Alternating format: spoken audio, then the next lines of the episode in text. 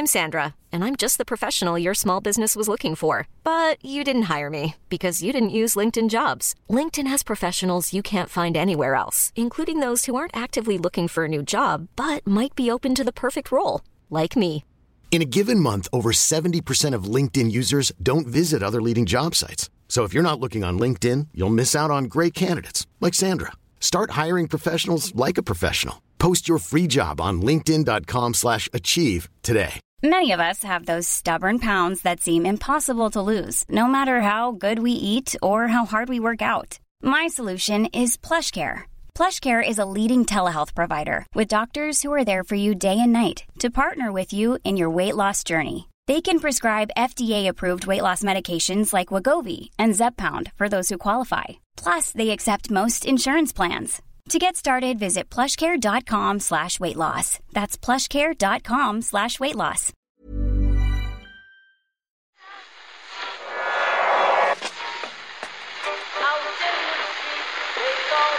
What one is that? That's the second time it's gone off.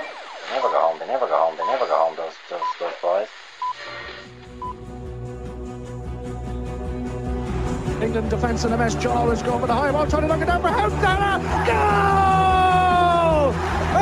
And they've scored! Ray Houghton! Oh, Whelan! Oh, Ronnie Whelan has done it! Ronnie Whelan has scored a goal to grace any footballing occasion. We're a small country and listen, we're up against it, but let's not just go along for the sing song every now and again. Who would have thought that when Sweden and Denmark played out a thrilling high score draw during the group stages of Euro 2004, that result could be key to deciding if Martin O'Neill's Ireland could make it through to the second round of, of an inflated European Championships 12 years later? I'll explain what I mean, Murph and Richie. Hey Hi, there, Richie. Owen. You're both How you, looking lads? confused and bemused. It's pretty early in the morning as we record. Maybe that's part of it. But uh, I'm going to I'm gonna draw you into my story. Okay, yeah, okay, yeah. No, I'm I'm already there, Owen. You don't need to convince me. If if it's good enough for you, it's good enough for me. It's Monday's Irish Times Second Captain's Euros podcast. And these rumblings have been going on since the opening game of this group. I actually got a text about it from a friend of a friend who's Italian. And they've become a little more insistent since Italy booked top spot over the weekend. Okay, the question is we all know about Italy's quality, which, particularly given they're going to drop most of their best players, isn't the quality that it has been at previous tournaments, but their mentality is as strong as ever. That's assuming they really want to win the game, though. Now, will they go all out to knock us out of the competition, or will they look at the other team vying for third place in the group and remember what the Swedes did to them all those years ago? A 2 2 draw between Sweden and Denmark in the final group game in year 2004 would ensure they both went through at the expense of Italy, despite the fact that Italy accumulated five points at that stage. Uh, Owen, can I ask you a question? Yeah. What was the final score in the Sweden Denmark game? Final score in that Sweden Denmark game, Murph, was a 2 2 draw, which was enough to knock Italy out of the tournament. There was a piece by Marcus Christenson on this in The Guardian recently, and he said that, well, this is a few years ago actually, but he was talking about the build up to the game. Tommy Soderberg was the Sweden co manager. He became so angry in the build up that when he was kept being pressed by the Italians, it sounds kept saying, if we all know you're going to fix this. I mean, it's quite obvious. If it's, we it's what we would position, do. yeah. Uh, and so anyway, eventually Soderberg bangs his uh, table with his hand, bangs a fist against his chest, and says, "We will say it again. We will not make a deal with Denmark. It's about passion and dignity." Lars Lagerback, Sweden's other manager, said Machiavelli might have been Italian, and Italians might like to think in a Machiavellian way. But it would not be possible to play for a 2 2 draw against Denmark. And I don't think it will end 2 2. That's a very unusual result. so, anyway, it finishes 2 2 thanks to an 88th minute equaliser by Sweden's Mattias Jonson. And uh, after the game, uh, the following morning, one Swedish newspaper just had a big 2 2 on the front page with Congratulations, Italy, you tipped correctly. In brackets, and uh, another one. The Italians not happy. The Milan's vice president Adriano Galliani said, "We got as many points as the players who are blonde and beautiful, but we are dark and not as beautiful." And another kicker came from That's Offside a very magazine. un-Italian thing to say, isn't it? Do you know the offside? self-esteem issues there that we I wouldn't have associated with the with the Italians. Offside, the Swedish football magazine, uh, which is uh always a big seller over in Sweden, did a piece where they r- revealed a lot of what was said between the players on the pitch, all in jest, of course. Oh, but uh, during the warm up, Erik Edman had asked Daniel Jensen, two players on opposite teams, should we go for 2 2? To which the Danish defender smiled and said, Yes, why not? Edman said, Okay, You concede first. Here, hold on a second. This is the greatest scandal in football history. Why haven't we heard more about this? During the game, sweet. Well, they have in Italy, Murph. Just nobody else. Everyone else forgot about it after the tour. Or. I think everyone else is like, well, Italians, this is probably coming. Sweden's Anders Andersson shouted, "Come on, bloody hell, give us a break now!" To Thomas Gravesen. You'll remember Thomas Gravesen, Denmark's player. uh, when Sweden were losing two one. Gravesen said, "Yes, but you have to at least go forward first. Which is, in fairness, could be excused as the usual banter between teams. So anyway, that all happened, and of course, this is only relevant if Sweden beat Belgium, and if they do that, and we beat Italy, given our head-to-head versus Sweden is level as a draw, it would go down to goal difference, and Sweden are currently two goals better off. So realistically, in this scenario I'm talking about here, Italy would have to allow us to win by quite a number of goals, which is probably not going to happen. But hey, it's nice to think that it might. I, I, I, for one, am looking forward to how Martin O'Neill handles the questions from the Italian media. What about this 4 0 win you're going to get against Italy, Martin? Uh, we'd probably take 4 0, really, would we? Richie, I can see by your facial expression that you're not giving my story much credence. So I'm going to ask you instead: uh, Are you worried about the psychological effect on the Irish team? Of the Oh yeah, no, I forget forget about this two-two thing. That was just an, that was just an opener of the battering at the hands of Belgium at the weekend. I would be, yeah. More the the performance, the the result obviously was awful, but the performance in particular, it, it- it's going to undone all the positives that we, we thought we picked up from the Sweden game. Um, there was pretty much every element of the, the performance was, was a concern.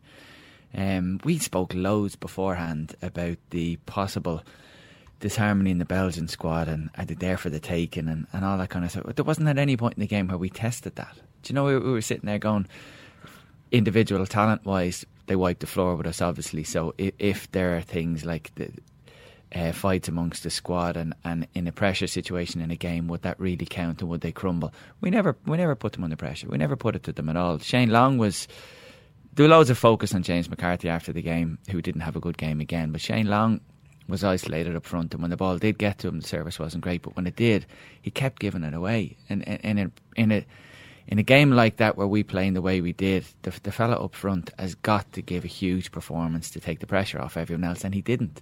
He, he just didn't. So it was uh, it was really disappointing. I mean, we we, we got to we got to hammer it. Was that not just on Long's point? I haven't heard that m- made too often. Maybe that's because he's so popular with supporters and pundits now that people don't like criticizing him. But was that not, was the you did mention he was isolated and also he was getting kicked around quite a bit. W- was that not largely the reason why he didn't play well? getting kicked around is part of that job. If you're the lone front man, particularly if you're in any way tall, you know, majority of the service to you is going to be probably up in the air, um, and numerically you're going to be outnumbered. So that you've got to be able to not only accept that you're going to get a kicking, but you've got to give a little bit as well and do it in a bit of a discreet way. I think any time the Shane tried to do it, he kept giving away free kicks. It was really naive stuff a lot of the time. Um, but yeah, he, he he wasn't great. I mean, there were so many times he went up to him, and, and you just think, just just just hold it up, just just, just hold up play. Like he's really good with the ball over the top when he's running at defence because he's quick. He's quite, he can be quite direct, but the the more subtle stuff or the, the, the stuff that takes a bit of thinking, like hold up play and, and, and winning free kicks when maybe you don't deserve it. Those are the kind of things we needed from him, and he just didn't deliver. It's interesting because those are the kind of things that he feels he's improved on. I saw an interview with him a few weeks back, and he was saying that exactly what you're saying there. He he admitted that the way you describe him was mm. how he was a couple of seasons ago, but he he feels he has improved the hold up play and everything else. But maybe when it was uh, when that is tested in the most demanding arena, the shortcomings are still apparent. Yeah, it just it just didn't happen from the other day. Um, I will say, like the service to him, you're, you're so reliant on the quality of the balls that you get from your teammates when you're up front on your own, and it can be infuriating because if it's not if it's not directly to you, I mean, numbers wise, you, you're at a disadvantage. And if the ideally you want the ball dropped in short to you, perfect scenarios when it's to your feet. We just didn't do that. It, a lot of the balls were kind of fight balls, and, and when it did, it- it's kind of that thing of, of getting your body between the defender and the ball and doing it in a way that y- you're kind of drawing a foul all the time. And and and he, and he just didn't do it. He wasn't cute enough. Um, so that every time the ball went up, it seemed to come back on us. So while we were always going to have less of the ball, we we knew that It- it's even if all the Belgians hated each other and stopped talking to each other, we knew they'd keep the ball more than more than we did. but we couldn't afford to give it away as cheaply as we did so often and expect to get something from the game. It was the gla- it was a real horrible aspect of our performance. We just couldn't keep the football. You can imagine the Belgians immediately going back to the dressing room and not talking to each other and ignoring their manager, but taking their 3 0 win. being happy Yeah, about it. well, yeah, I, I'm yeah, I, I, I'm not entirely sure they're going to go on and win the tournament. I'm, I'm still not entirely convinced with the, the team spirit, but we may have done them a massive favour in that respect. This naivety, it's funny that you mentioned it in relation to Long because it's come up time and time again in the couple of days since the game uh, that James McCarthy should have taken out uh, De Bruyne for the first goal. That I know Ken thinks Ciaran Clark should have taken Hazard out for this for the third goal on the breakaway. I actually think he, he did try to take him out. I just think he, he I think he tried to take him out with the ball and missed both of them. But uh, you know, it's it's a fair point, and you're saying it with Long. I'm, I'm amazed. How can we go to a major tournament and be so naive? Like, these guys all play uh, and and you know this is where it shouldn't matter whether you're playing Champions League football or whether you're- with the best Premier League clubs. The kind of stuff you're talking about, the little bits of skullduggery and, and cuteness, should be as apparent in the Championship and the Premiership as any other top league. So why did we seem to lack in that? We seem to be playing this fair and honest game when th- they were kicking us in the head and avoiding penalties. I remember after the Scotland home game, I think in the qualifiers, O'Neill was having a bit of gripe in the post-match press conference that I think one of the Scotland players, it might have been Naismith or something. He was giving out that oh, he was trying to influence the referee or trying to control things, or he was in his ear.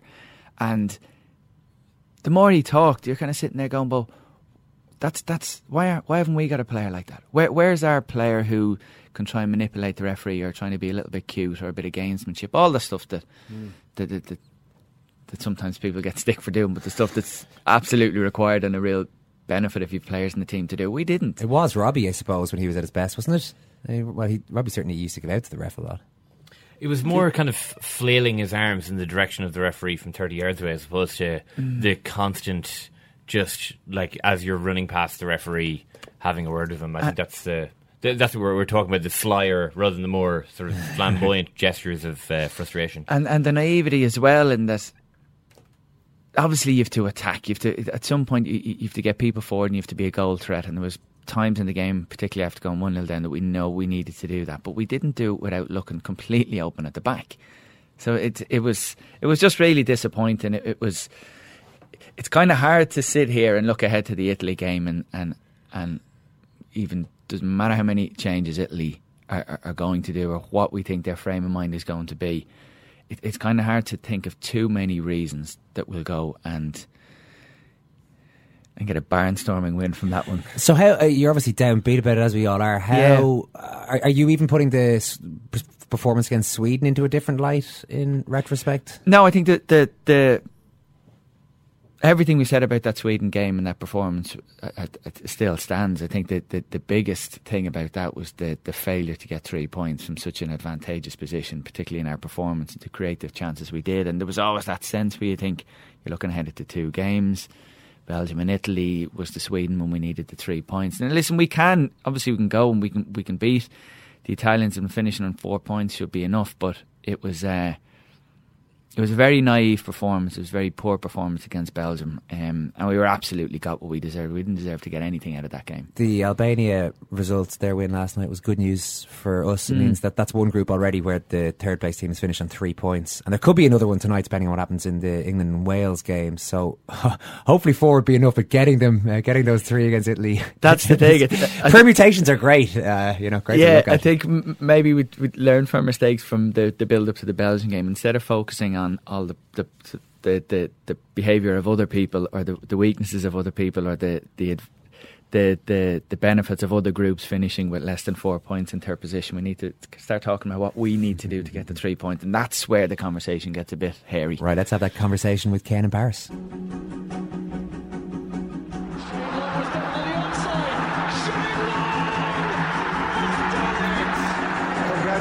Congratulations, take the applause of that crowd.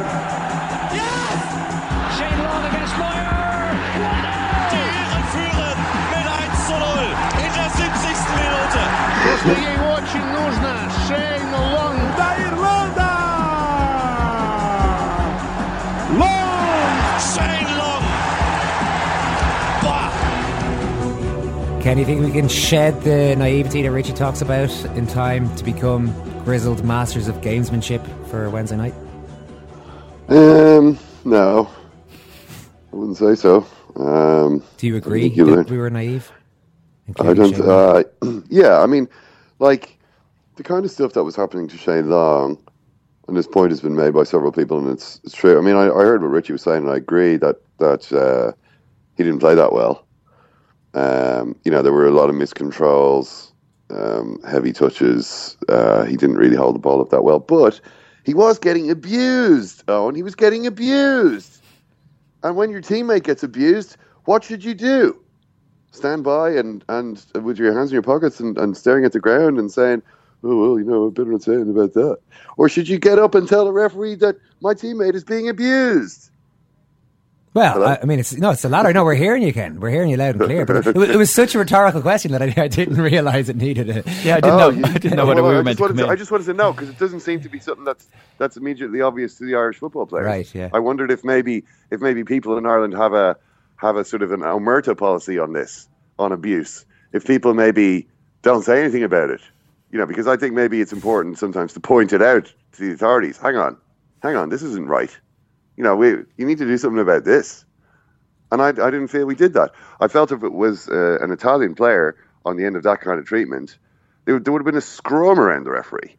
It would have been like Ronaldo had had uh, had walked through an airport, and everyone was surrounding him. You know that that's that's what would have been happening. But with Ireland, you know, for some reason nobody really uh, nobody really wanted to say anything, and uh, that's definitely an element of naivety. I mean, Roy Keane would have been pretty angry watching that. I think, Owen. You know, Roy Keane is kind of like Roy Keane was one of those players who felt that it was important to talk to the referee during the game. Uh, you know, especially if he thought maybe he wasn't, he was getting some things wrong, just to give him a bit of help. You know, everyone just wants the referee to to do a good job, and uh, and Ireland didn't really do that. But you know, I don't really feel as though it's something that um, something that you learn in you know seventy two hours or whatever it is. Uh, either you either you know how to play that way, or you don't. I mean, I just wor- I just worry that maybe someone will go barging at the referee, scream at him, and, and get a red card for you know a particularly appalling piece of dissent. I mean, that's I'd almost be more worried about that at this stage. You're not just talking about haranguing the referee, though, Richie, are you? You're talking about Long taking care of himself a little bit with a few tasty little sharpened elbows, etc. I, it's just I, I don't like that when the starting point of a conversation, and loads of people have done it over the weekend, is to say, "Oh no, she, he kept getting fouled, or they roughed him up, or whatever." I go, well, well, sorry, you're you're you're the lone striker. You're six foot plus. That's that's he's not your. six foot plus. He's, he's small. Shane Long is small. He's only five ten at most. Is that all he is? This is, he's about the same size as Owen, although he's got big muscles. To be fair, Thanks. Thanks for the Where- how clarification did this- there, how did uh, this happen? Ked. Is Shane Long not tall? no, he's not. He can just jump high. He's, He's, got, like he's, yeah, he's just got an amazing spring. Ah, I'm, I'm looking at Shane Long height here, but it's coming up in meters. Who has it? We're looking about What's- five five eleven according to the most uh, the most up to date. No, then I'm seeing five nine elsewhere. So you know, let's I'd just say say he's he's he's under six foot anyway. Right. Well, he did. Yeah, but he's still a big physical striker. Yeah, though, that's so your, mean, point, like your point he- remains. he- he- he's still someone that is going to get a lot of balls in the air towards him, particularly in the position he's playing in, and, and he just didn't cope with it. He didn't deal with it, and, and there was loads of times where he he uh, as, as Ken said, like his his touch was just was so bad, and that was the frustrating things because there's loads of stuff that we. If the, the, the players of Belgium were to do certain things because of the talent and, and in, certain, in certain examples the pace that they've got, there's, there's very little we can do in response. But when the ball goes up to your striker and he's favoured to get the ball and he gets at the ball first and he cheaply gives it away, you just think, right, this is a tough day and it's going to be made really, really more difficult by this kind of carry on. And it just it was a pattern of the game. Yeah. Well, I, well, I was wondering, um, and this is not something I've ever thought watching an Ireland game before, but I thought, is Daryl Murphy the man we should be having, we should be calling onto the field at this stage? If this is what we're going to do, if we can't get the ball forward by any other means, um, then surely it makes sense at least to have a big striker who can fight for these long balls. And Shane Long can scuttle around. It gives the defenders something else to worry about. I mean, it's not as, it's not as though we're going to play it through the midfield here. You know, that's that's that's clearly not going to happen.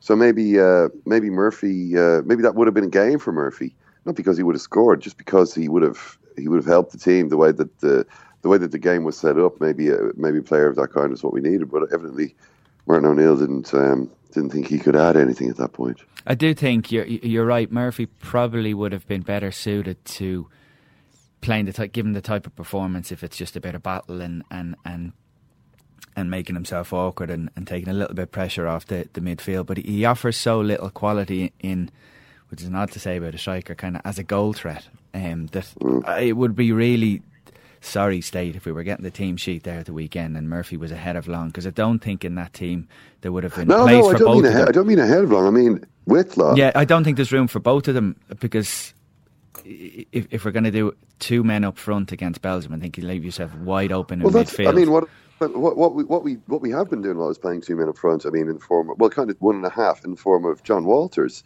You know, he's usually in the team, and what we've been doing quite a lot is playing a kind of diamond midfield with Jon Walters as a sort of a guy who does a lot of movement between the midfield and forward areas. But you know, he is often a there as a striker. I mean, I don't see why Long couldn't have done that. Um, so you know, couldn't couldn't have moved into the sort of role Walters was uh, was doing, and uh, and Murphy. I mean, I'm not sitting here saying, "Oh, Darren Murphy. If Darren Murphy had been playing, it all would have been different." You know, come on. That's what I've that's really- what I've taken from this. yeah, no, I think I think there's every chance Darren Murphy might be playing on Wednesday. Yeah, Yeah, we'll get. fit. I mean, I, I don't think Walters is going to be, and uh, you know, I think he's going to make some changes. I mean, I- I think Clark will probably come out of the team. I think McCarthy might might come out of the team. You know, after a performance like that, after two performances like he's given, how can you pick him? You know, um, uh, and and the fact is that the the sort of one man up front didn't really work. Uh, it, it looked as though we needed a little bit more of, a- of a threat. Uh, I mean, we, it looked like as though we needed someone a little bit further forward. I mean, Wes Hoolahan was, you know, didn't even have a good game. You know, he's like our best player. I mean, if Wes Hoolahan. I mean, there was a couple of moments when he had chances to do something and he just didn't didn't pull it off. You know what I mean? There was most obviously the, the one where Brady intercepted the ball, gave it to Hoolahan, and Hendrick was going to be in. All Hoolahan had to do was pass it to him, and he just delayed just a fraction of a second, and and that was it. But I feel maybe as though uh, he's got more of a chance of actually getting on the ball and doing something if there are more men ahead of him, rather than if he's just playing off the striker as he was against um, uh, Belgium. Yeah, there's. Uh, I would say if L'Equipe were picking the team, they would make wholesale changes. There, not one player got a ranking of above four out of ten for this game. Well, Stephen Ward got two. I don't know how they picked Ward out to get two, and mm, a lot of others got three. Randolph, O'Shea, and Long were joint performers of the match for Ireland. Ken on four out of ten. Well, I would agree that O'Shea. I think O'Shea was our best player.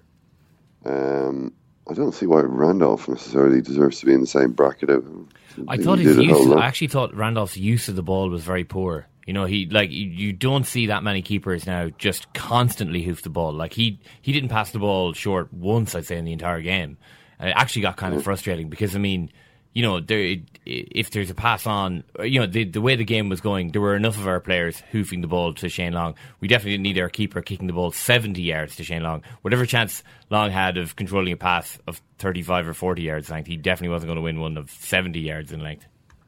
Yeah, well, um, I mean, I suppose Randolph, maybe maybe Randolph was getting that sort of instruction from his hmm. defenders. You know, please don't give me the ball.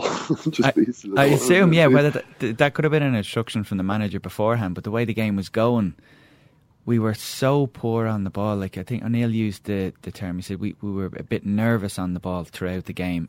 We just so often just didn't, and we've had this before in tournaments, and and I, and I don't really know why we should expect a huge change. But with the when when we're up against teams who play football, and if a game requires someone to take the sting out of it or slow it down or to, to, to dictate the tempo or to, to, to keep the ball for any prolonged period of time. We just don't do that. But we did against Germany. we did it, we did it, we did it briefly. there was times in the second half where we did do it. And I'm not trying to say that uh, you know, of course, Germany had chance in that game and, and, and had more possession. Yeah. But we did have times when, and it's not even just it's not even just passing the ball around. It seemed like every pass was uh, a chore for the Irish team. It was hard to string two or three together. But even those moments that it's usually, in fairness, Hoolahan who provides them, where he just gets in the ball and even does a little pirouette and run and keeps it for five or six or ten seconds. Uh, he did do that a few times against Germany and against okay Sweden are in fair position. What, if you can do it against Germany though, why not against Belgium? I, I, think sometimes it's, it, it's not always down to the opposition. Like it doesn't necessarily follow that just because you can do it against Germany, you can do it against anyone. We were, whether it was a frame of mind thing or whether it was just collectively everyone had this sense of nervousness or fear or what I don't know. But the performance overall was was so lacking in any kind of that kind of experienced figure or or yeah, the ability to keep the ball, to string a load of passes together. We, we we just didn't do that at all. It was all get it forward to long, usually give it away cheaply, and spend a huge amount of energy trying to cover midfield area or watch their runners to the point that when we did win it back, we didn't go from that kind of the pace, that frantic pace where everyone's at when you're trying to close people down and win the ball back, to the winning it back and then slowing it down and go, okay, right, complete shift of gear here. We've got the ball. We can be a bit more controlled here slow it down. We, we didn't do that. When we got it, it was all still frantic, mm. and we weren't good enough to keep the ball in, in, in pressurised position. so we just gave it back, and this is the pattern throughout the game. Gary Doyle, Ken, a journalist we know, is tweeting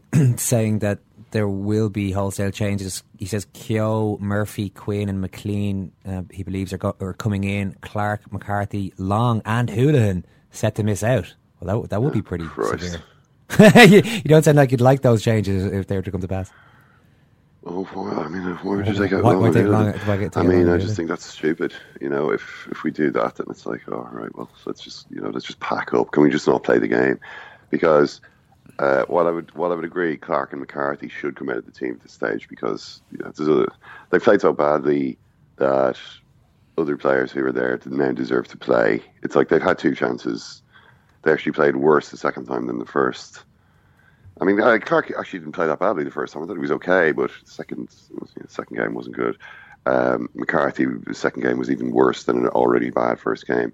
Okay, they they should they should come out. Uh, Keogh and Quinn, I think that's fair enough. Um, McLean, you know, what's the point of playing McLean like in the European Championship? you know, I just don't really. I, I, I mean, I, I just don't. You know, you, would you rather have James McLean or, or Wes Hoolahan in your team? I'd rather probably have Wes, yeah. Yeah. Uh, and Daryl Murphy for long. I mean, that that makes no sense to me. Why would you play Daryl Murphy by himself? He's not going to, you know. I, I, sit here and say he's not going to score, and I hope that I'm. I hope that I'm tempting fate. I hope that just to punish me, he scores three goals. But I just don't see that happening. Really, I, I just don't see Daryl Murphy, a player who's never scored in what twenty or twenty-one games, I just don't don't think that play as a lone striker against Italy. He's going to be much of a goal threat. Who's going to score in that team? It's not like Long is, is really a massive goal scorer, but surely if there are two strikers, you've got more of a chance. I don't know. I mean, that would that would just seem bizarre if if, if that was to happen. So that team is, is, is according to Gary Doyle, that would be Murphy up front with McLean either as a supporting striker or the what would that be? yeah, no, no, it's, it's crazy. Like McLean is a striker. It's stupid. Although he has been deployed there more and more in yeah, the last I know, few but months. He's, not, he, he's, he's no good. No, he's, actually, he's actually done okay there. I've thought in friendlies, in, in, in his in his, in his direct no in his direct no hard running kind of way. What he's doing. This is this is stupid. Why are we? Why, why do we decide to play someone as a striker who isn't a striker in the European Championship? Well, we don't know. We don't know if that is the case at all. I mean, this could be more of a four it's three nuts. three that's, that's four crazy. five one. If that was the team, I swear I'd walk out of the stadium. I think. I think. Uh, I think what might. I mean, what I would like to see happen is is for uh, Robbie Brady to go back to left back. Mm-hmm um, which would mean Stephen Ward coming out of the team. I'm, I don't, I don't, I'm not saying this because I want Robbie Brady to play left back. I wish Robbie Brady could play in midfield. I wish we had more than one Robbie Brady, but unfortunately we only have one. Um, and in order to reshape the team, I would say if Brady could play left back, if Murphy could come in. I mean, I'm, uh, you know, I would actually play Murphy in this game, but I don't think there's any point in in um, bringing on bringing James McLean into the team, taking Wes Hoolahan out of the team. That's just why why would you do that? That would that's crazy. Like unless unless Wes is injured, maybe he is. I don't know, but I could, I could, that would just be nuts. Like I can't I can't cannot fathom the thinking behind that. Can you track down? Maybe hopefully yeah. hopefully uh, O'Neill is doing a, a Wilmots on it. You know, Wilmots was. I mean, I was talking to these Belgian uh, journalists on, uh, you know, the day before the, the game. They were all telling me Kevin De Bruyne is out of the team. Mm. I was thinking, this is this is fantastic. I can't, believe, I can't believe it, but like, what, you know, what an idiot Wilmots is. Of course, Wilmots then comes in afterwards. Everyone's like, that, that was actually asked in his post-match press conference. We thought that Lukaku and De were coming of the team. They both played. What was all that? He said, yeah, I bluffed. I bluffed. Uh, so maybe there's a bit of a bluff going on here. It kind of does. Um, it, it does highlight though the, the, the lack of depth in that Irish squad. Um, like in the game the other day, we needed to change things up. Like Robbie was brought on, McGeady was brought on, and we're sitting here thinking like Shane Long is not really having a a good game, or if, if you're thinking of changing Shane Long, like our go-to man is Daryl Murphy, um, and then you know I assume Robbie will will retire in the summer.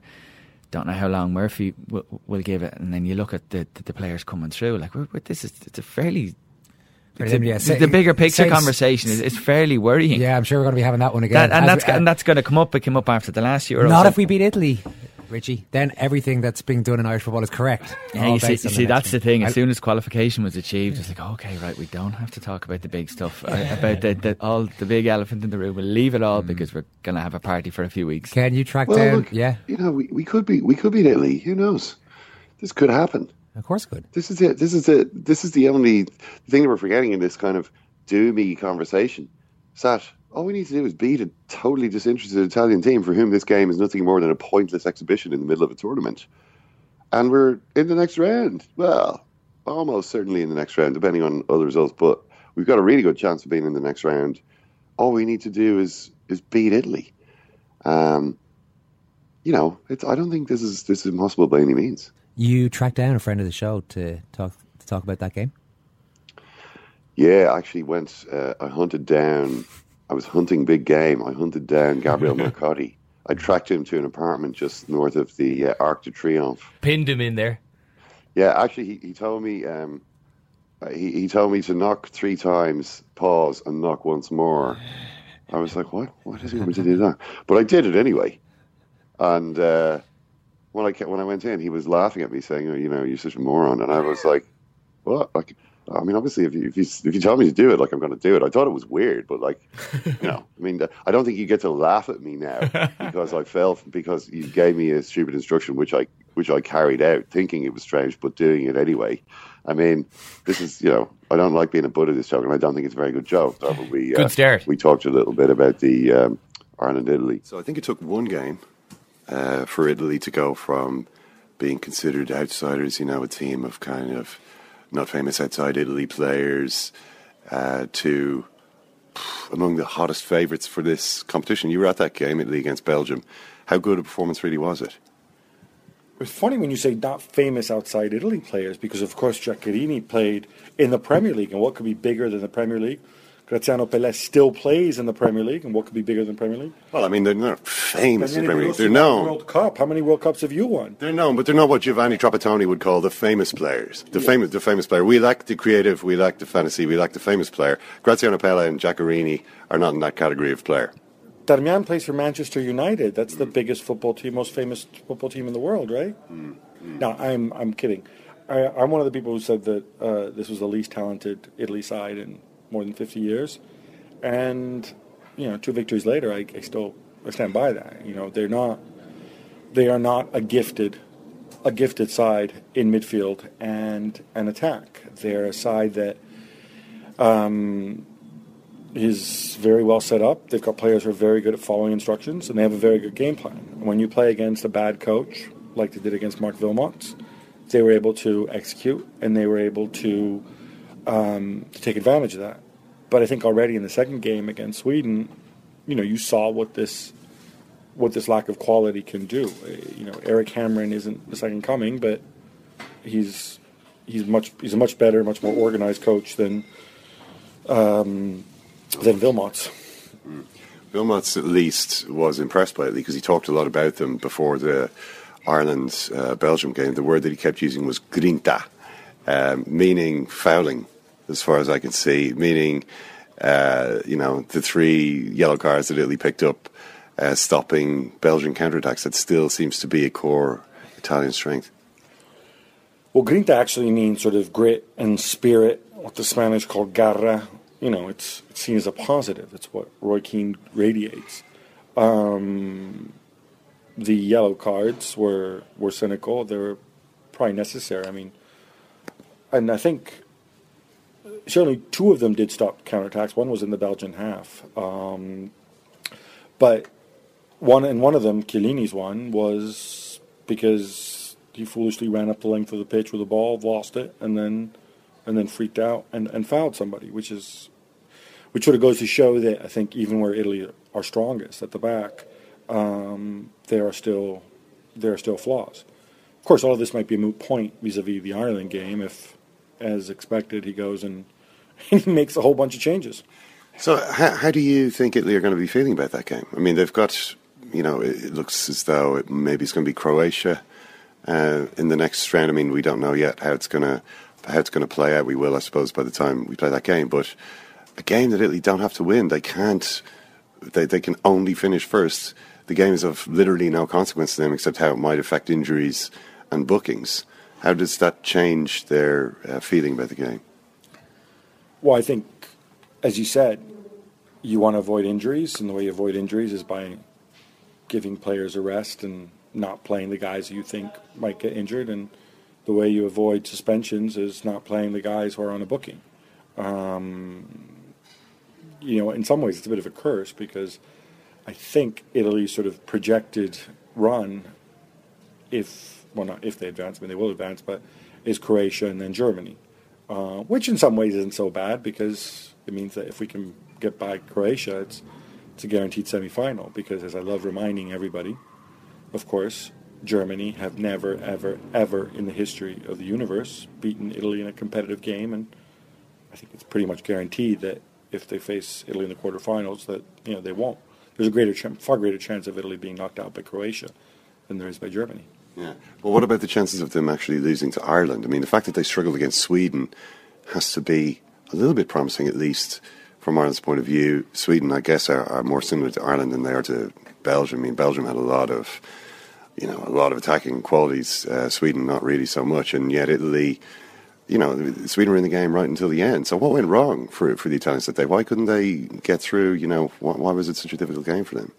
I think they were just too freaked out by by by Zlatan. I think they gave him too much respect. Um, and I think attacking wise, they sort of found their level. You know, if you're an average player, I, I think you know you can get g'd up and follow instructions and have all the and have all the passion and the intensity, but you can't necessarily do it every single game. And I think you know that that's where quality makes a difference, and I think they paid a price. Now, I think the good news for for Ireland is that a I think Ireland have a better coach than what Italy have faced thus far, and and I think he'll be better prepared for what Conte throws at him. Um, but I think the other bonus is that I expect a lot of changes to this team. Um, I wouldn't be surprised if Sirigu plays in goal. I wouldn't be surprised if if Chiellini and Bonucci both sit this one out. De Rossi as well because he's not getting any younger. Candreva, who has a knock, um, is also definitely out.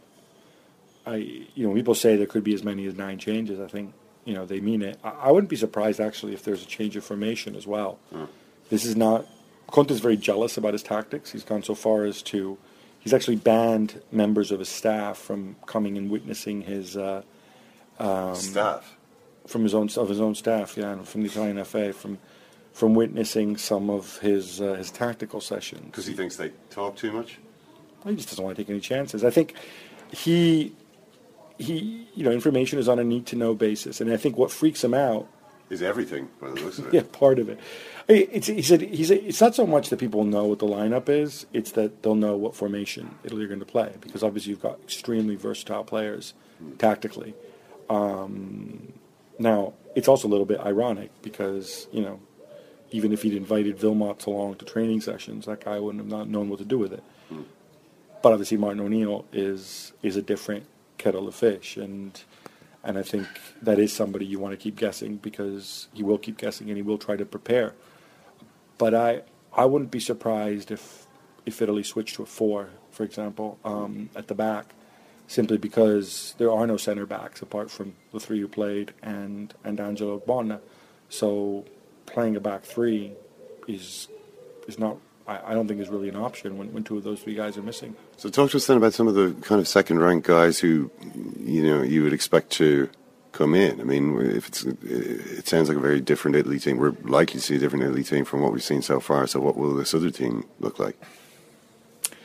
Well, I think you'll see the two reserve strikers. Um, I would expect them to play. Uh, Ciro Immobile, who is possibly Italy's best striker, although not much to, to write home about. Coming off, uh, he he had a horrendous season um, when he when he moved to uh, Borussia Dortmund two years ago, and then he he was in Seville where for six months where he wasn't much better.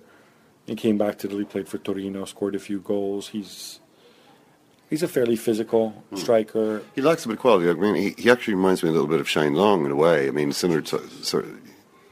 Shane Long. I mean, yeah, you- you're not. You know, to be uh, fair, you're, you're not far off. He he works hard.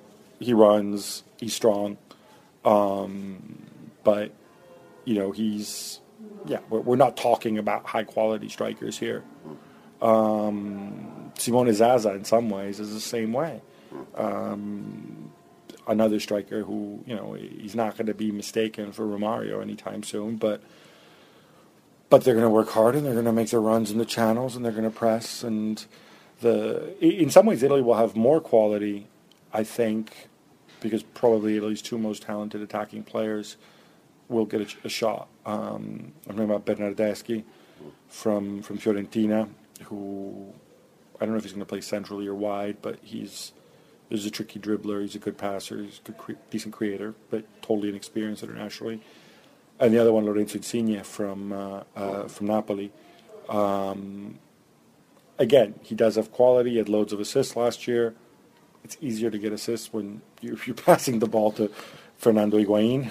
Um, but again, not probably not the most, um, not the quickest, and not the most mobile player or hard-working player. So I think it'll it'll be fairly unconte-like team. I would expect. Do you share that uh, or agree with this idea that Arsene Wenger has been putting about recently that Europe doesn't produce strikers anymore? I mean, look around the tournament. England seem to have a plethora of them, and there's not too many of them elsewhere. I mean, Portugal have, don't have anybody. You know, uh, Italy, you've been mentioning some, some. These guys wouldn't have got into past Italian squads. Morata is finally coming through for Spain, but they've been a long time without one. Germany don't have one. What do you think is going on? I think it's something Wenger Wenger said. I think originally it was to answer a direct question, and then it kind of. He has said it a couple of times, so maybe he, maybe he No, liked the idea once it came out of his mouth. He said, "Yeah, that's quite a good idea. I think that's exactly it. And then he tried. And then he went for supporting evidence. I mean, yeah, you mentioned England have a ton of strikers. Mm. Belgium have some pretty good strikers too. Um, you know, you, you look around. You know, people like like Lacazette in France. He's not he's not at the tournament, but he's not a bad striker. Um, I think there's an obvious dearth of center forward types in in Germany. Um, but you know, but but even Spain. I mean, you know, Morata's still relatively young, but you know, we, who knows where he's going? That that Lewandowski guy is for Poland is he seems pretty good, right? So I, I don't know. I, I think it's one of those kind of overarching concepts that I- I'm not sure would require.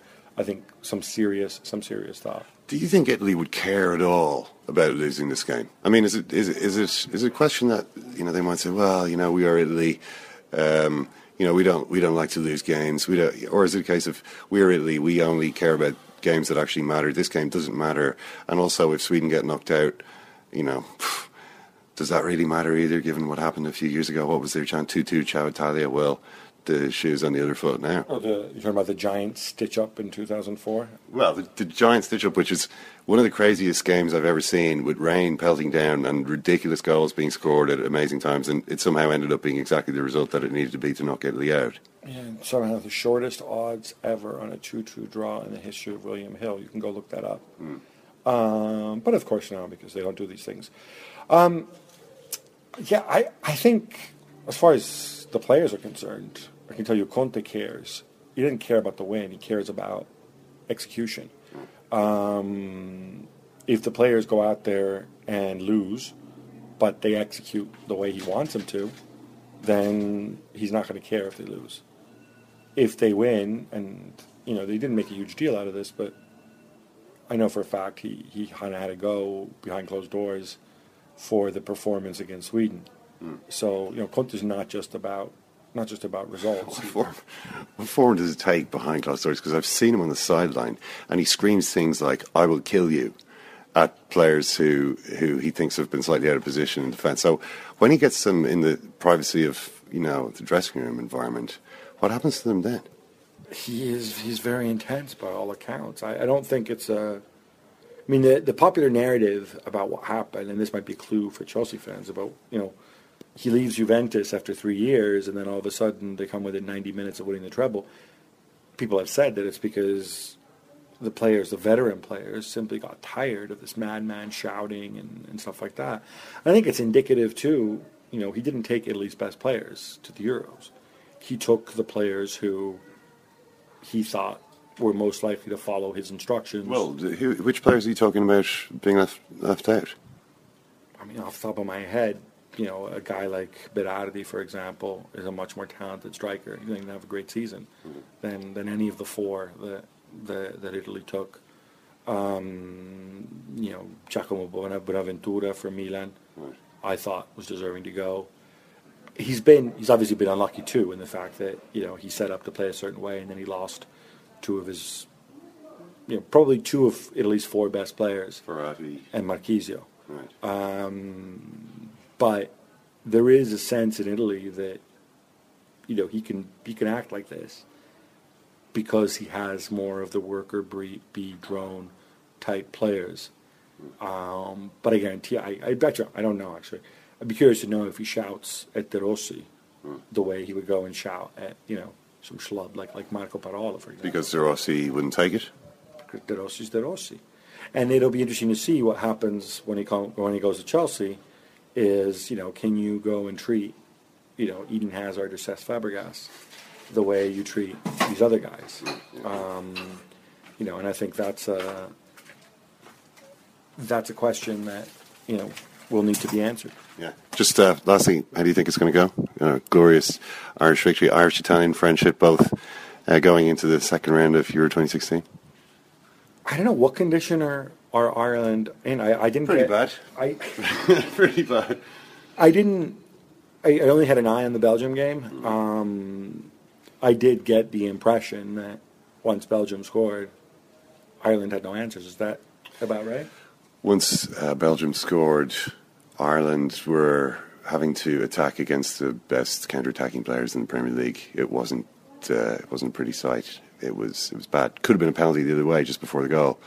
Didn't go that way. So uh, yeah, the boot to the head, as I saw. boot to the head is usually a penalty. It's funny though because I guess another thing about these Euros is I was thinking of like sort of bad refereeing decisions. Mm.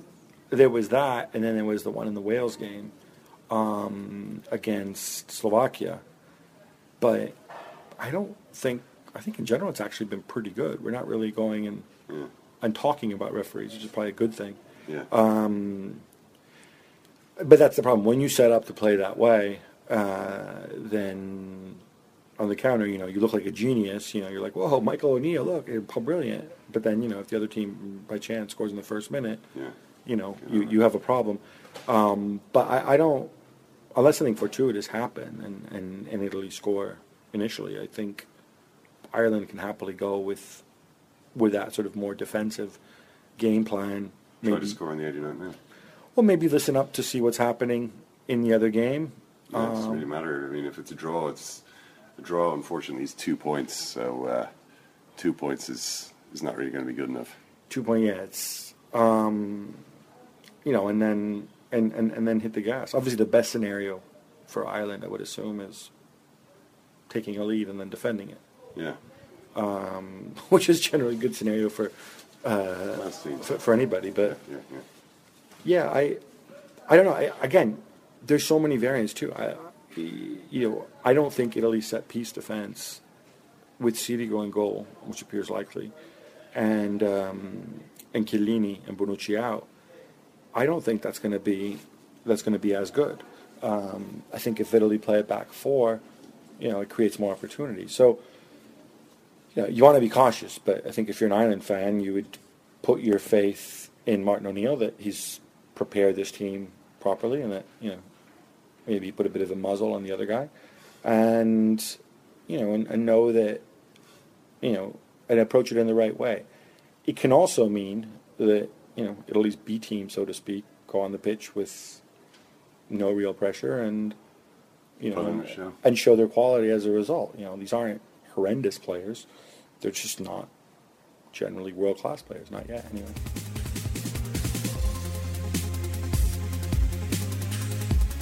Owen McDevitt. All up in the interweb. Owen McDevitt. Worldwide. The Murph and Mackey for Most Welcome Irishman of the Year goes to Owen McDevitt. Owen, Owen, Owen, Owen McDevitt. from Ireland's Second Captain Show. All up in the interweb. Owen McDevitt. Worldwide. Second captains. Those guys are like those guys are like family to me, man. Owen McDevitt. This is like the coolest song I ever heard in my whole life. Owen McDevitt. All of you said I wouldn't make Stop it. Stop talking about Tom Finney. They said I was a loser. This guy is a bit of a turkey. All right. They said I was a fucking soccer. But look at me now. All up in the interweb. Owen McDevitt. Worldwide. Owen McDevitt. Owen McDevitt. For say, for example, the Barcelona team you worked at, is it fair to say anybody could have managed those guys? No, of course not. All right, nice chat there with Gabriele Marcotti, Ken. I, I, I like I like to hear that Sweden Denmark Euro 2004 got a mention. Gab seems to think that something might have been amiss there. The lads are having well, no was, trick with it in my studio. at that Sweden Denmark game, and uh, it was one of the craziest games I've ever seen. Um, it was it was like pelting down rain. It was in that Boa Vista Stadium in Porto, absolutely lashing rain all game. Uh, it, I mean, there was crazy goals being scored. I mean, there was a brilliant goal by Jon Dahl Tomasson, like one of those sort of uh, Luis Suarez, Jamie Vardy type dipping volleys. You know, one of those. Um, there was d- deflected goals, crazy uh, penalty area scrambles. It was like there was no way that you could have planned this insane game. Uh, it just happened to go that way. And obviously, once things go a particular way, then everyone in Italy thinks it's because there's a conspiracy. Um, that may sometimes be the case, uh, but oftentimes things have just fallen that way by accident. I think that's what happened in Sweden. I mean, the, the important point about it is that this is actually a different situation. Italy can't actually stop Sweden going through, no matter what they do. Uh, apart from you know literally losing six or seven nil to Ireland, that would be. And even then, they actually couldn't stop Sweden going through. Sweden could get third. Yeah, I forgot that Belgium would be stuck on. When I said that earlier on, yeah, I forgot Belgium would be stuck on three. Where Sweden, if Sweden beat Bel, so if Sweden beat Belgium, I think they've taken care of their own fate anyway, and they'll be. Yeah, I mean, I don't think I don't think Sweden could go through on two points anyway, could they? I mean, there, mm. there there is a theoretical chance that that could have happened, but I don't think it can now happen. Um, maybe the Italians so- won't look quite so closely at it, Ken. They'll just see, they'll just hear these rumblings, and then they'll somehow. I mean, like we talk, we talk about Italian paranoia. I don't like to throw in national stereotypes all the time, but even in your chat with Gabriele Marcotti, there it emerged that their manager doesn't allow some of their staff to watch the training sessions because he's so paranoid that they will then leak the information. It's unbelievable. yeah, he's totally insane. Yeah, um, they're managed by an insane man. uh, but you know, it seems he, it seems to work. he's able to he's able to get into those players' heads. They know where he's coming from with his florid mania. it's it's uh, it's just something which which suits uh, suits these Italian players to be spoken to by a man like that. Um, but yeah, I mean, it, it's just it's a it's a hard one to call. You know, I mean, is it? I, I think the fact that ultimately this isn't that important a game. It, it's not an important game at all for Italy. It's just it's it's a it's a contractual obligation. Uh, I think that does affect things. And just to be I clear, mean, Ken, that's because uh, I was a bit confused with myself earlier uh, over the weekend. The, if you finish level on points, the, technically Belgium could finish level on points with Italy, but it Yeah, goes by head they to can't head. finish ahead of them. That would go Yeah. ahead by head to head rather than by goal difference. First of all, so just just yeah, in case anyone is as Yeah, confused they as I both, was they could both have six points, but um, but Belgium can't can't possibly overtake Italy, even if they beat Sweden, you know, ninety nine 0 It still doesn't matter. This is UEFA, not FIFA. So um, for that reason, you know, I mean, as, as Gab was saying, they are, I imagine, going to make a lot of changes. At least the booked players, um, probably the important players who they don't want to get injured. But is the gap, is the difference between the players in the team and the players in the reserves that big? Uh, talking to Marcotti, it doesn't sound as though it is. And you've got guys coming into the team who are playing for a place or have a point to prove. Um, you know, so so I don't think I don't think we're we're going to be playing against a demotivated Italian team. But the fact is, you know, it's not it's not a real game. As far as they're concerned, this is more or less a friendly. It doesn't really matter. Whereas for us, it's life and death. So as long as we're not, you know, as long as they don't score like twice in the first few minutes, um, I think it's still gonna it's gonna be an interesting game. I think the main thing is just not conceding a goal. I mean, if if he's thinking of maybe taking Long and out of the team, I mean, I've still been trying to process that uh, since, since you said it to me. Maybe the idea is to use them in the last half hour of the game. Maybe, um, maybe he feels they'll be more effective then. The idea maybe being to keep it scoreless or, or at least not concede until the you know last twenty or thirty minutes, and then really go for it at a point at which the Italians are already thinking about the next round. Uh, maybe it's going to work out like that. I don't know, but you know, I don't think it's impossible by any means. I mean, you know, Marcotti clearly doesn't think this is, this is a great Italian team at all, um, and their performance against Belgium would seem to, or sorry, Sweden, was you know wasn't wasn't impressive by any means. So. Uh, so I don't think we're out of it just yet. You know, we just need to just win this game and we're through. I don't, I don't think winning a game is actually that absurd a standard, really, for qualifying for the next round of a tournament. I think you know you should have, you should really win a game. You need to make your bones in a tournament, uh, beat at least one team, and uh, you should have to do that in order to qualify. And uh, if we do that, we will. I mean, it is the ideal scenario, isn't it, to go into a game where we need to win. You're playing against a team who are all the things you described there, Ken. I, don't if it's contractual obligation. It's a great way of describing it. Like, but it, it's that's as good a scenario as we could have expected. There is the flip side that th- those players who do come in are totally free of any kind of pressure to uh, to get a result. The job is already done, and they can just go and play. And they're playing against a team of Irish players who you'd imagine confidence is fairly low. They could be lacking a couple of the better players for, for because if they're going to be brought out of the team, as as Gary Doyle suggests there. So I I wouldn't be too hopeful, to be honest. Murph, I see you've got your three lines on your shirt there. You've obviously looked at the permutations for tonight's games and you realise that if England win their Yeah. game, that helps us out quite a lot. So this is Group B. at the moment, England on four points, Wales and Slovakia on three, and Russia on one. So England winning would be very good for us. That would leave Slovakia stuck on three points. That means actually that means it wouldn't ha- matter what happens in the Wales game. It would mean that the th- third place team couldn't be on more than three points. But if England don't win, then it gets a little bit more complicated. It allows Slovakia onto at least four points, and one of Wales and Russia would also end up on four points. So Do you want me to sing the Vardy's on fire? You Your can- defence is terrified. Yeah, we might leave it till uh, till we go off air. Okay, but fair the. Richie, our listeners are worried about you. They followed our progress in the Fair, World Refugee Day Fair Play Cup yesterday. Mhm. there were there were a few photographs near the end of the tournament as we progressed, as we doggedly progressed towards the uh, latter stages, ultimately being knocked out. Uh, on, not on penalties, we were knocked out 2 0, in fact, Mm. by the team from Mosney who knocked us out last year on penalties. Our, our nemesis there from Mosney. They didn't see your photo in the in those later stages. Yeah, key, uh, snaps. What happened? Eagle-eyed people will have noticed me in some of the photos at the start, Mm. not at the end. I limped out, sadly, at the, towards the end of the second game. In the first game, I injured my neck, and I thought, well, it's just my neck. I'll be fine. Just my spinal cord. Yeah. The second game, The neck's not connected to anything important.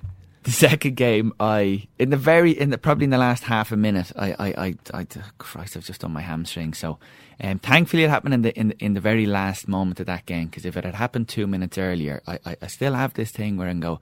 I can run this off, and I would have tried to run it off to, to the point that I'd probably need a crutch to get around today. But so yeah, after the second game, I went on. But I don't think I offered much yesterday in those two games. I, I, yesterday was my was my slump day mid tournament. Everyone gets it when you cover a tournament. I heard this phrase in RT when I first started doing tournaments. You get a day where you're just knackered. Things just catch up in you. And yesterday was that day. So I don't think I offered anything on the pitch at all. What do you? What you did? You offered Stephen Hunt, who you brought along and who Yeah, performed. and we thank for you us. for that. We thank I- you for that. I did bring food Yeah, too. you missed Yeah, the, you missed the great. Stephen Hunt Murph dynamic developing through the tournament. It Oh, you, quite a s- you say I missed it, but I've heard a lot about Oh, it. Jesus. Yeah. Murph has at pains to, to text and tweet me and to tell me here when I come in this, of his statistics. Yeah. One game in goal, clean sheet. Four games up front, four goals. Well, listen, you know, Well, the yeah. numbers don't lie. The, the, the stats don't But lie. it, it wasn't a total wasted trip for me. I got I got to meet the president yesterday. Michael D was there, and I, I- knew he was there. So I heard him from a distance being announced, and I saw obviously because of where the crowd was, where he where he would be. And myself and Hunter were walking back, I think to all you at one point, and just out of the corner of my eye, he waved at me, and I kind of I kind of just waved back, and then I had this thing of going. Does that mean I go over to him? or not because I didn't want to. He was sitting down with a person left and right of him, so I didn't want to go over if he wasn't summoning me to go. And then one of his handlers who were standing behind him kind of ushered me over. So I went over and I had this horrible, like, like three seconds where I go, how do I address this man? What's the protocol? Because then I, I would watch The West Wing and it's Mr. President over there, but I, I had a feeling it wasn't that here. And I had all these options. Is it President, Mr. President? You're excellent. What is it? And I just bottled and I just, ah, how are you doing? You well? I thought it- I thought Went for the high five. And, and, and then Fist and, and then shook his hand and then he went, in my head, it's going, did you really just greet the president? There was a how are you doing? Are you well? It was a brilliant interview Liam Mackey did in the Examiner with. Sorry, again. No, no, sorry. I was just I was talking to myself. No, that's okay. It's good. Uh, with Michael D. Higgins about his love of football, love of sport, and all these kind of things. And uh, there was a selfie in the dressing room after Ireland qualified against Bosnia with jo- that Johnny Walters took with a couple of players and Michael D. It's absolutely brilliant photograph. Uh, and Mackie asked him about that in this interview, and he said, "Yeah, to be honest, I'm not actually supposed to just jump into selfies. I'm, I'm sort of the president, but you know, we just qualified for Euro 2016. He's so- heading over to the Italy game. oh, is he? Yeah. Yeah, he's, he was telling me when I was chatting to the president yesterday. So he's in good form. He was. He your came buddy? over, with, and, and it's that thing. Do you know when you meet someone who, who obviously you don't know at all, and it's just kind of just you're in chit chat mode, which which can be fine, but it was total silence, and there was this whole group of people around us, and he felt really self conscious that don't say anything stupid. here. I got through without huge, any massive faux pas. Anyway, That was all organised by SARI, Sport Against Racism Ireland, and the UN High Commission for Refugees Ireland, UNHCR. Get yourself right for next year, Richie. We'll finally, finally get past those Mosney boys and win the tournament next year. But uh, you know, bring bring Duffer next year. That's, uh, that's basically what we we're had an immediate and Hunt. Yeah, uh, Hunt Duffer, and, Hunt, Duffer, and maybe Richie. Richie Dunne if you're in touch Yeah. with him. Duffer was on for it, but he went to Bordeaux for the game, so he was Well, unavailable. Duffer might, ah. that might have started annoying people. To honest, people were very happy to play against a team at Richie in it and with Stephen Hunt in it. I think they enjoyed playing against professional footballers. But if our entire team was professional footballers, I think that might start annoying. Well, we're just trying to add a little bit of glitz and glamour. You we know? might win the tournament. No, but then what if we lost the tournament? That'd be even more embarrassing Well, with you know yeah. six professional players. Don't know if I can handle that. All right, thanks very much, Ken. There in Paris. Thanks, Owen. Thanks very much, Murph and Richie in Dublin. Thanks, Richie. Thanks, Owen. Thanks, Ken. Cheers, lads. If you want to, if you want to hear us pouring over that defeat against Belgium in even more detail, we had a podcast out yesterday on Sunday. We came in and We came in on Sunday morning, there. so I mean, to be honest, Oh, we I thought would were like gonna- you I to, thought to you listen. going to say pouring over that, uh, pouring over the tournament that you were going to do a special. We're also going to do a special Well, yeah, Sorry uh, Murph Sport wants Against Racism Ireland. Just to uh, explain It's going to just- be you talking for. Uh, Yeah, Yeah. That, that sounds good. hours. Ken, like Murph all four of my goals were set up by Irish internationals, and I was no more than a yard out for any of them. But hey, listen, I'll Oh, take hey, it where. Look here, remember, seriously, seriously, describe your best goal. Oh. I was actually the one that Richie put in the play for me. It was very Yorke and Cole esque, to be honest. Richie Right. powers down the right wing. Uh, I little zigzag run, so I go to the far post. That was Hu- that was Hunt who set that up. No, no, this is the first in the first game. Oh, right, The okay. Hunt one hadn't all arrived draw. at this point. Yeah, yeah. My apologies, So Richie. uh, I go, I go to the your far post, moment. go to the far post, and then just fake my run, little zigzag run, Olivier Oh, Giroud style, back to the near Oh, post. God. Richie slides it across. I mean, I'm a foot out. Uh, this is my best goal, Ken. So I mean, give me this, will you? Yeah, yeah. One foot out and the ball comes across and you tap it in like Olivier Giroud. Yeah. Well, I kind of, yeah, yeah. I blasted remind me it of uncomfortably close lot, to the actually. crossbar, actually, but nevertheless. You remind me. I, you, I remind you of Olivier Giroud. You remind me a lot of Olivier Giroud. I'll, I'll take that. Hey, you know we're still Well, on I'll air. You, take you, it on you, you know this podcast is still recording here, guys. Yeah, we all said Uh, goodbye about three minutes Yeah. ago. Goodbye, everybody. See you on. Take care.